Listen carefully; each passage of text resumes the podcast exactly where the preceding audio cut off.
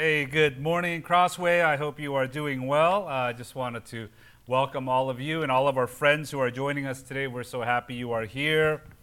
And uh, we wish we could give you a real handshake, but we will do it virtually, a fist bump. And um, I just wanted to thank all of our worship team Chris, Eric, John, and Brian, and April, and uh, Sung, and Christian, and Pastor Paul in the back for making this all happen. So if you're wondering who's playing what, um, it's our Irvine team. And so I just want to thank them so much for uh, leading us in worship, and uh, they'll be leading us later in our closing song. And also, just want to give a shout out, a congratulations to Yvette and Daniel on the birth of their baby boy last night. So I'm assuming they're not tuned in. They're probably wiped out, but congratulations if you watch this later. Also to Joanne and Tao on their second on Ian. Congratulations. Last week I know you had him. So um, we are just grateful for all of our uh, families and all the babies that are uh, being born and look forward to seeing them. And we hope you have uh, uh, get some sleep and have enough diapers and all the things that you need during these times. But we're just excited. You know, today we, uh, this week and next week, we're going to be looking at the power of the words that we speak and how important it is. And uh, this week we're going to be focusing on the positive ways that I could speak according to the book of Proverbs, ways that I could speak and make a difference uh, with others. And next week, we'll be looking at some of the negative habits we want to get rid of. And so we look at the positive things. And you know, speech and the words we use have a big impact. If you think about this, uh, even in something small and trivial like a chicken sandwich, right? It's the words behind it that make such an impact. I mean, if you're like me, and even during this uh, eight week break that we've been on, you've been going to Chick fil A, and there's something positive about it, right? They change the words. It's a chicken is chicken, but they change the words when you go in. And what's the most famous thing that they're known for when you say, "Hey, thank you"? What do they say? My pleasure, right? They always say my pleasure. And you say that's kind of odd. No one speaks that way, but it makes me feel good to hear that. Not only do they say my pleasure, they come by your table and they don't ask if you want a refill. They use this particular language. They say, "May I refresh your beverage?" And that just sounds better than a refill. Yes, you may refresh my Diet Coke and it'll make it taste better. And instead of calling it a combo or an item, they call all of their food an entree. Would you like an entree? An entree sounds a lot better than just combo number one, right? And, uh, and then they'll come by and take up, uh, pick up your trash. They don't just say, Can I take your trash? They say, um, Can I clear your tray? They assume what you have is not trash, it's just your tray. And so all the little things that we hear uh, make a difference. It's a pleasant experience. So if you're like me, I'd rather go to Chick fil A than to some other place where they ignore you, give you a number, and say, go wait, and here's your food, get out of the way. And so words make a difference, even in something small like a chicken sandwich. Can you imagine the impact of words that it has on our lives, on our souls, on the people around us? Words make such a big difference today uh, we look at the Word of God here in Proverbs and we see uh, the idea of how powerful words are, how big of an impact words make. And the second part, we're going to look at what are the four habits? What are the four positive habits um, that I could now develop uh, to use, especially we're at home with our loved ones 24 7. This is a great time to start. Um, and to now give life, life giving words to others, four habits. And so we'll be looking at that the second part. But the first part we look at is these words that are so powerful. Um, how Proverbs tells us it's life giving. You know, it is uh, in Gary Chapman's book, Love as a Way of Life. He says that he uses this analogy of spoken words. He says all of our words that we speak can either be bullets and it could harm and it could destroy someone, it could penetrate them deep and damage them. Or the positive words we use can, he also says, are like seeds. They're seeds that are planted. And so a child that hears a positive word or an, an, encouragement will take the seed, and the seed will flourish, and they will grow up, and they will do great things, and they will remember. Oh man, my third grade teacher did this. I remember when my mom told me I should do this. And all of us, we remember someone elementary school, junior high school. You remember the person that now planted the seeds.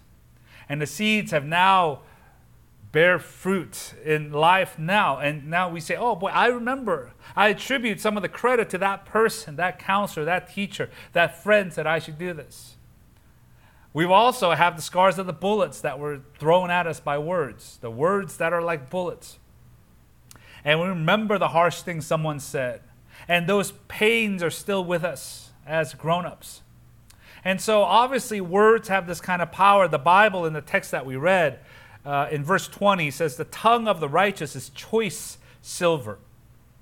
It's a description of the value of God's word. It's like choice silver, not just regular silver. Now, regular silver is pretty good, but the righteous person's words, their tongue is like choice silver. It, there's no impurities, it's pure, it's of value, it's rare. And that's how the words of the righteous person is described. The mouth or the tongue of the righteous person is described as choice silver in this way right? In, in uh, a lot of the Proverbs, what we see is a positive, and then it's contrasted with the negative. And even the negative helps us to interpret the first part of it. So this is a good example in verse 20 the tongue of the righteous is choice silver, it's something positive. The heart of the wicked is of little worth. So even the second part, what is contrasted to, gives us an idea. He's talking about what value there is, how rare it is, how special it is to have someone that will speak in a righteous manner to us. This is the power of the tongue. You know, all of us talk. All of us say things we regret. All of us wish we could hit the rewind button if you have asked someone something. But we can't. Once it leaves, it's gone. It's out there forever. And so we have to be also very careful. This is, it's interesting because verse 19, right before, uh, is kind of contrasted the general idea. This is now choice silver, it's rare. But in verse 19, it talks about when words are many, transgression is not lacking, but whoever restrains his lips is prudent. So when there's a lot of talking, when someone is not restraining their lips and they keep talking and talking, eventually they'll fall into the trap of saying, Whoops, I shouldn't have said that. Why did I say that? as Dallas Willard was asked, the late Dallas Willard was asked once by a, uh, a student. And in his lectures, he would be asked questions and sometimes debated by some of his students uh, as he taught philosophy at USC. And uh, many times, Dallas Willard would let the student have the last word, and then he would end class. And so someone thought that was kind of very highly unusual. They said usually the professor gets the last word. And they say, How come you let the student have the last word? And this is what Dallas Willard said. He said, I'm practicing the discipline of not having to have the last word. I'm practicing the discipline of not having to have the last word. If you are like me and all, you know, we, we often, when the other person's talking, we're just thinking about what am I going to say next? So we're not even really listening to what they're saying. We're just saying, well, what am I going to say next? How can I now go and top that? How can I impress them? To have the discipline to not have to have the last word. And all of a sudden, the words that we now choose, the words we say, the words we think about, we use, it could be like silver, choice silver. Again, in verse 21, it says, The lips of the righteous feed many. This is the, uh, an idea of the shepherd with a lot of sheep, taking the sheep to go and feed. So the lips, now we, we talk about the tongue, now we talk about the lips, the anatomy of the mouth. The lips of the righteous feed many. Many people are blessed by the righteous person. It's the lips of the righteous that is uh, feeding so many, and so many people that listen can benefit. It's like they're getting food, but it's food for the soul, food for the ears. And he says, You have that kind of power. It is that important. You know, also in Proverbs 10 11, the mouth of the righteous is a fountain of life, it tells us. So there is so much in the book of Proverbs telling us the positive ways we can impact people with our words. The power of words to give life, to feed many, like choice silver.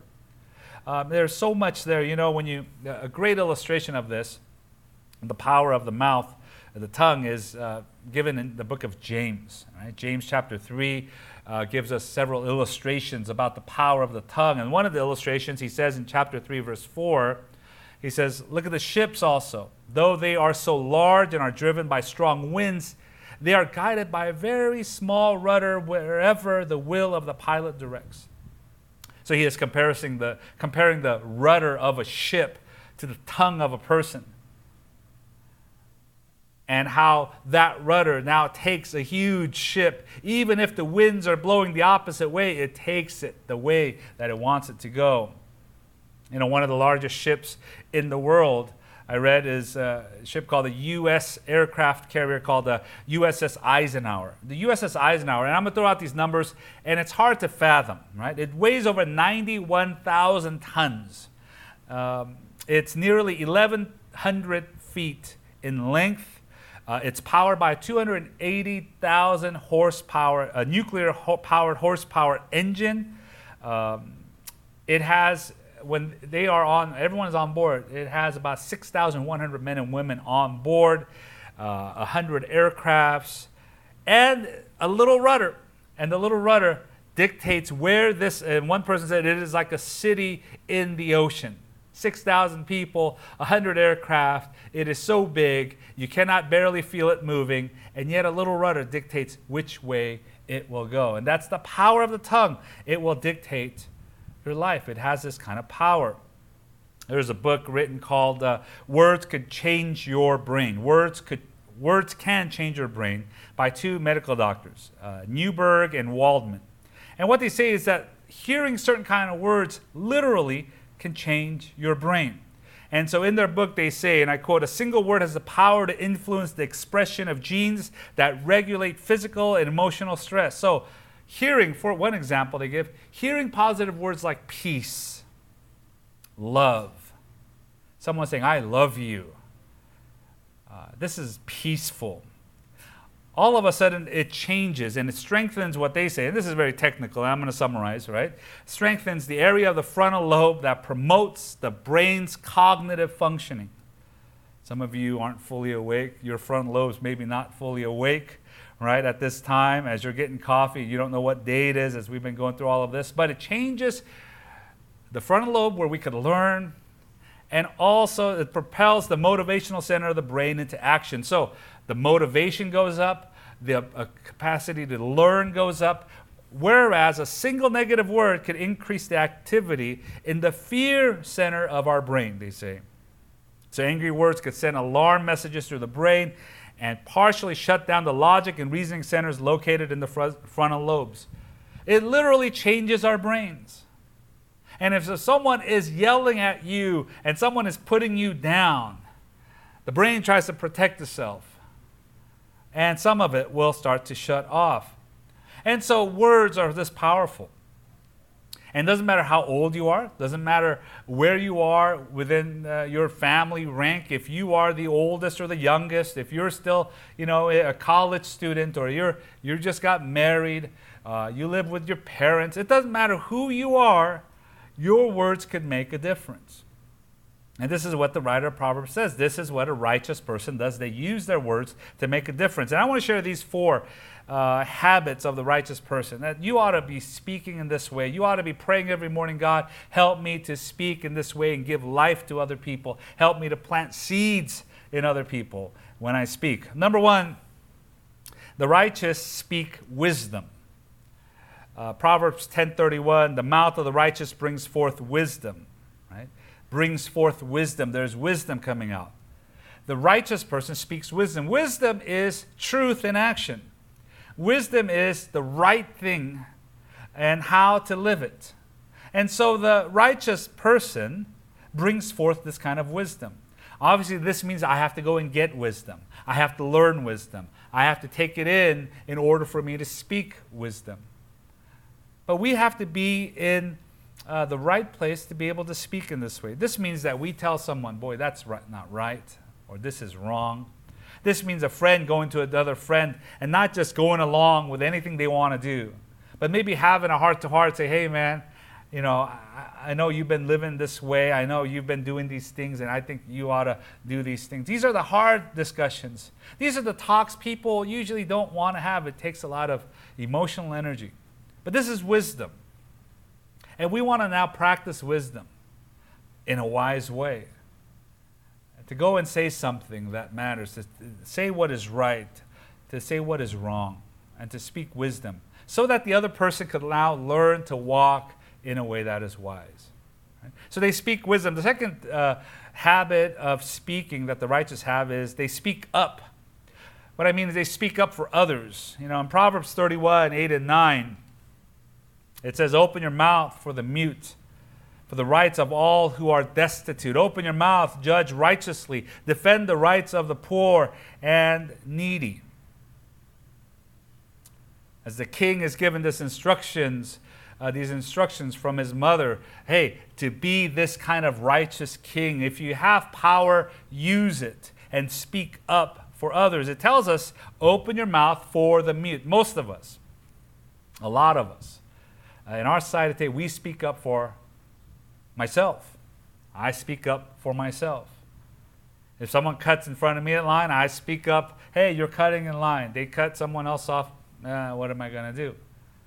but to speak up for someone who cannot speak up for. This is righteousness. This is the definition of righteousness for me, right? To be disadvantaged for the advantage of the community. For me to, uh, to do this voluntarily. This is what righteousness is talking about here.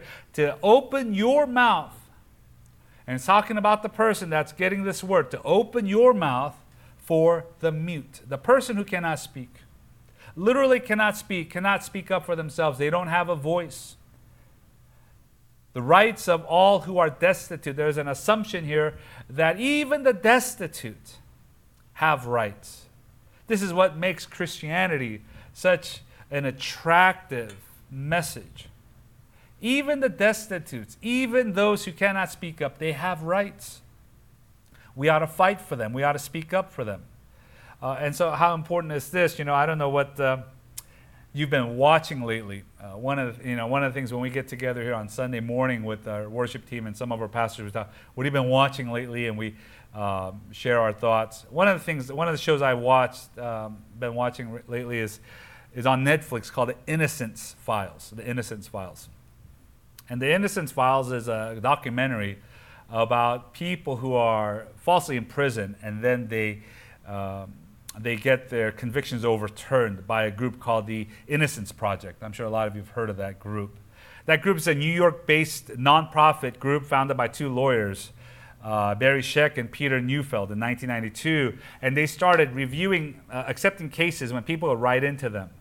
And they would review the case, and if they found out this person got a bad deal, they would go and take it back to court to appeal uh, whatever had happened. One of the stories that were highlighted in this documentary was a man named Kennedy Brewer. In 1992, he was arrested for the killing of his girlfriend's three year old daughter.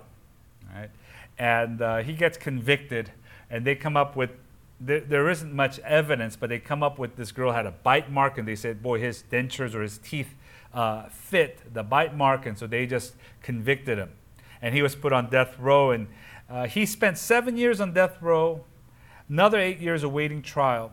And because of the work of the Innocent Project, Innocence Project, he was uh, exonerated in 2008. So he spent all those years in jail. And he was the first person in all of Mississippi to find the, uh, to find to be exonerated through the post-conviction DNA testing that had happened. And so there's a scene at the end that I love, and it was an emotional scene. It's uh, uh, the footage of this man who had served almost two decades in jail for a crime he did not commit. His elderly mother is sitting in a wheelchair and uh, she is praying on the side. And the courtroom is packed, and the judge then pronounces, Now you are free to go.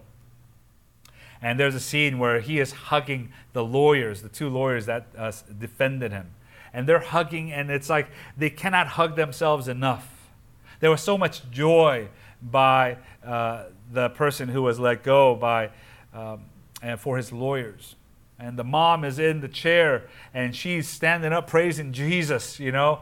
And uh, uh, there's this scene, and they're just arm in arm, and they're walking out, and the smile is so big, and they're sharing about what they had experienced and where they're going to go eat and what they're going to do.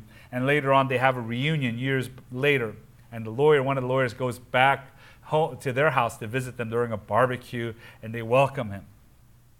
And this is the picture what we have. And you might say, well, I'm not a, a lawyer, I'm not in this kind of work. But the Bible tells us all of us have this kind of power. All of us have the power to speak up for those who are mute, to open our mouths on behalf of someone who is mute, who cannot speak up for themselves, to fight for the rights of the destitute. And we could speak up for what is right.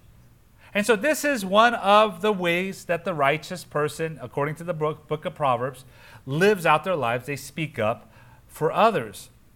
And thirdly, the third habit of the righteous is they speak with gentleness.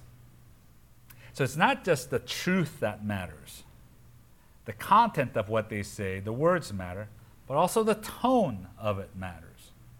Isn't that true?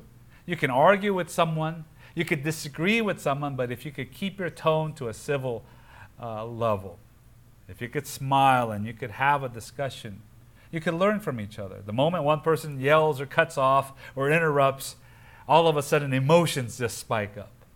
The tone matters here.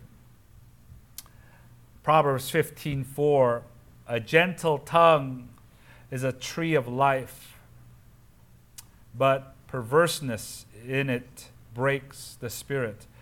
So the gentle tongue, the tongue is described as either in a good way a gentle one or in a negative way perverseness. And the gentle tongue is described as a tree of life. There is life in a living tree.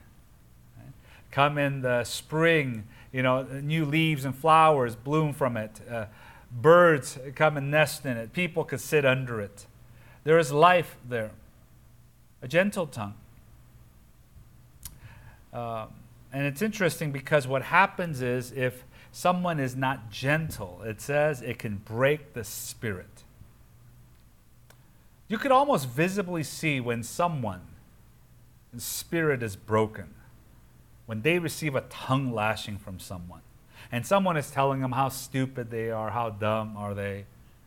And you could tell sometimes and I've been in situations where I could see literally their spirit just break. They lose confidence in themselves, they lose confidence in who they are, and they're broken on the inside. In the same chapter in Proverbs 15:1 it says a soft answer turns away wrath, but a harsh word stirs up anger. Again, we see uh, uh, what the opposites do. It's either soft or harsh. The soft answer turns away wrath, but a harsh word stirs up anger. And so there are two reactions. If you don't speak in a gentle way, the other person, their spirit will break. Or the second one is they will stir up anger, they'll become angry. And one of the things that I, I um, believe, and uh, sometimes I jokingly say to um, uh, some of our staff, I say, Boy, you know, God gave me two beautiful daughters uh, because he knew that I needed daughters. And I grew up with two brothers, and sarcasm was our love language, right? And so um, calling each other, you stupid, and you this, and you know, asking that rhetorical, that worst rhetorical question, right, that you could ever be asked. If you've ever been asked this question, and don't ever ask anyone, like, what is wrong with you, right? That's such a loaded question. And uh, we used to talk in that way, and God gave me two daughters, and I, I don't know how, I can't talk like that. I can't talk like that to my daughters. If I had sons, I probably would, and God, in His wisdom, said, No, you need daughters. Uh, they're going to help you.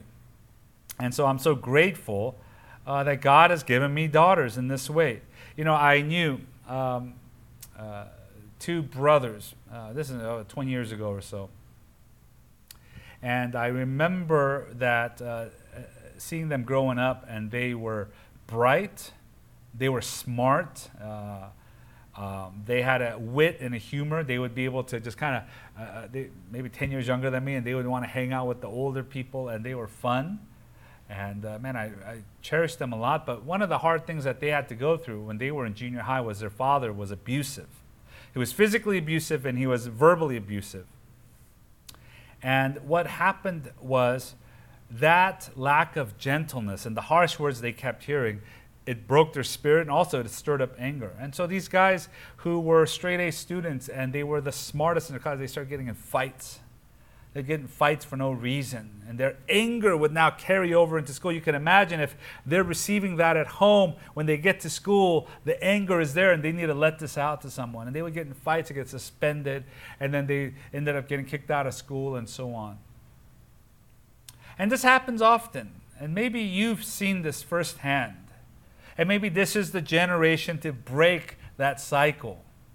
And maybe it's been like that and you don't know anything else. But it stirs up anger in another person.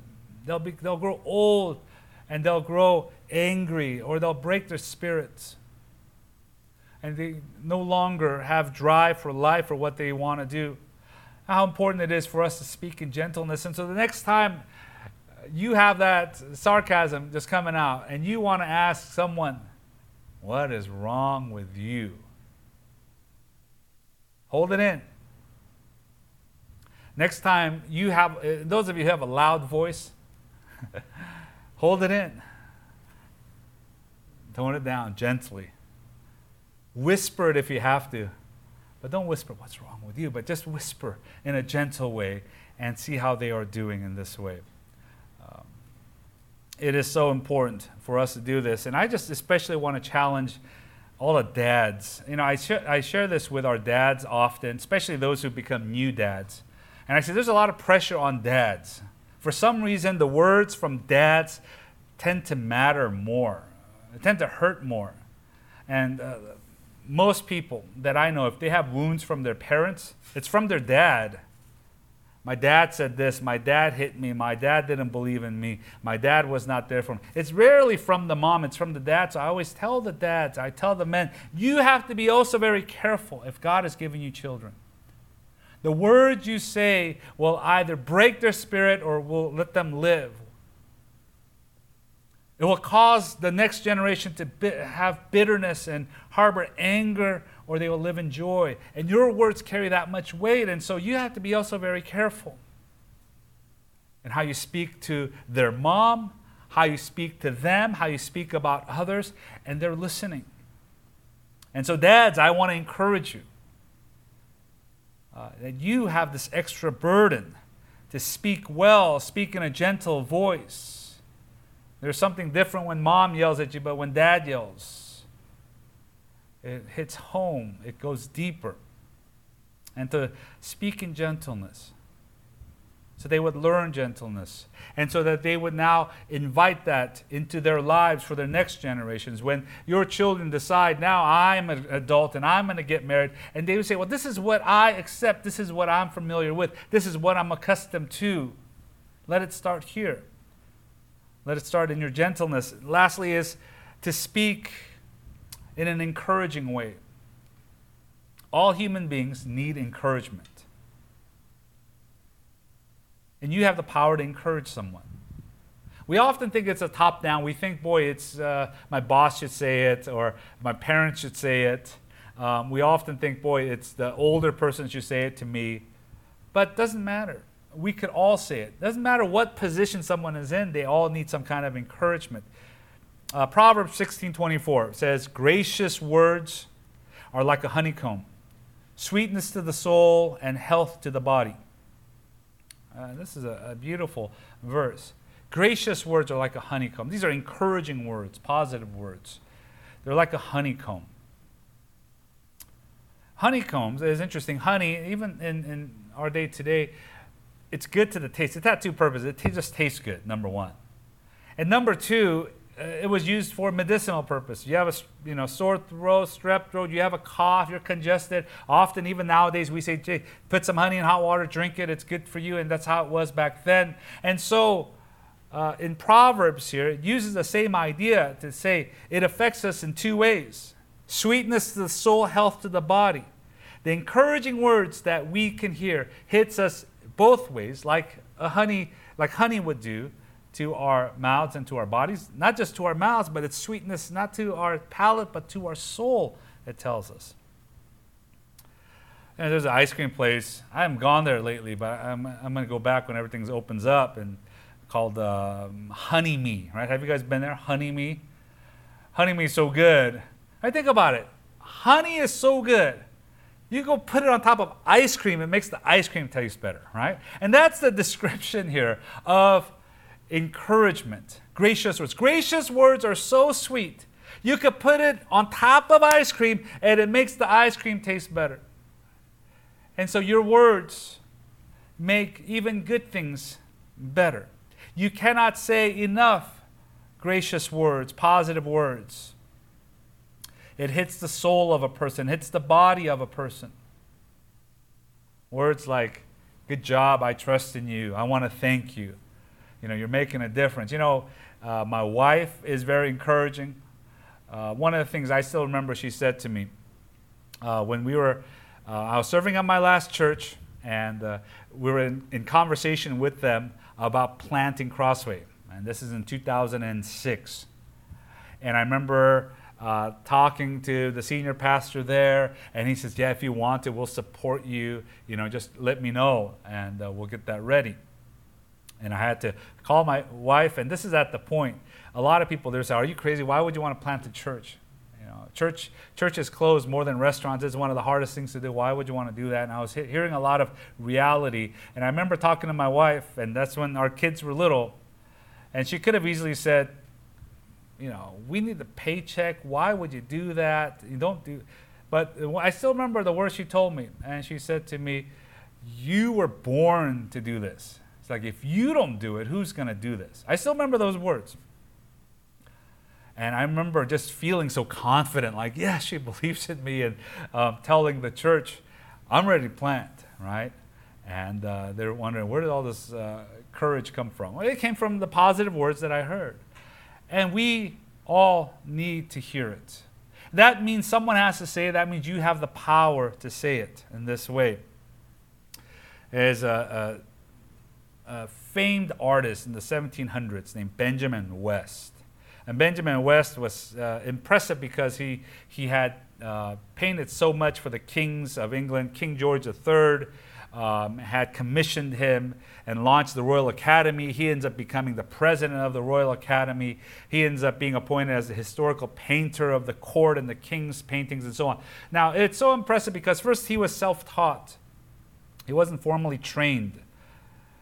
And he was the one, and you think about it, during the 1700s, there was no photography. And so, one of the ways to record history in pictures was through painting. And so, with someone with paint, and you know, you go to the museum now, you say, "Why there's so many pictures of dead kings and you know, uh, so on?" It's that's the way to keep some history, so that they could say, "Oh, that's what they look like. That's who he was." And we have in our, in our short American history, we have you know. Uh, paintings of George Washington and so on, and we look at that and uh, we say, well, that's what he might have looked like. And so he did something. But one of the things that he was uh, he mentions, Benjamin West mentions, is that uh, he says as a young boy he decided to draw his sister one day, and he opened up all the bottles of ink and he succeeded in making a big mess. And when his mother got home and saw that, the words that she said to him was simply this. She says, "What a beautiful picture!" And she gave him a kiss. And he said, "That kiss made me a painter." What a beautiful picture. And she gives him a kiss. And this little child, at that point, his spirit is now encouraged to say, I can do this. And he goes to record history in the 18th century. Now, all of us talk all of us probably talk way too much. All of us say things we regret. All of us need to hear something positive. We have the power to do that. But why do we fail? Because our words proceed from our hearts and we look to our Lord Jesus Christ. How is he described? Full of grace and truth. This is what the description here. This is the description of how Jesus talked. Full of wisdom and, and truth. He tells you what is right, he tells you what is wrong and yet he is filled with grace, encouragement. He accepts, he loves. And it is his words we go to in the mornings and we go and open it up, and boy, it changes the rest of our days. It changes how we feel. It empowers us to live. It changes the direction of people and history and nations. It was his words. And we so desperately want to speak like him in perfect wisdom. I close with these couple of verses. You know, in Matthew 15, 18, it says, uh, What comes out of the mouth proceeds from the heart. Right? What comes out of the mouth proceeds from the heart. It's what's inside of a heart that comes out. And so it's not so much to practice up here, but somehow we have to change our heart. And this is where the gospel comes in, where God gives us a new heart. Not external things to do, but He says, Let me renovate your heart. Let me renew your heart and your mind so the words now reflect the things that you say. And I just quote this last verse, Ezekiel 11. The prophet says, and uh, this is what God says in this prophet I will give them one heart and a new spirit I will put within them. I will remove the heart of stone from their flesh and give them a heart of flesh. He'll remove it. And verse 20, that they may walk in my statutes, keep my rules, obey them. They shall be my people, I'll be their God. How do we obey God? How do we now live uh, in the way of wisdom? He gives us a new heart. This is where the gospel comes. Jesus Christ gives us a new heart. He works in us and we are changing and we are growing. And even during this time that we are at home, we could say, God, continually work in me. Help me to encourage uh, my loved ones at home. Help me to be kind in the comments I write on social media. Help me to be changed and let that change come from the inside out. I pray for us. I hope uh, that you will use this tool of words to encourage many people. You have the power before you. So choose your words wisely, use them in a positive way, and ask God to continue to change your heart so you could speak in this way. Let's pray together. Lord, we thank you and uh, we ask that you continue to uh, use us to speak your words to speak wisdom, speak in gentleness. Uh, God, to lift up others, God. And uh, so, would you help us? We have the power to do so. We are the tree of life, God, that we could save someone listening. I pray for especially our moms and dads. God, would you use them to instill uh, love and joy and peace in the next generation. May their words, Lord, spring up life in these children. So I lift them up to you, God. Help us, Lord, to be like you. Lord Jesus Christ, you speak, and you are full of grace and truth. Your words, Lord God, they, they change us, they move us. And so, God, change our hearts so we can talk like that.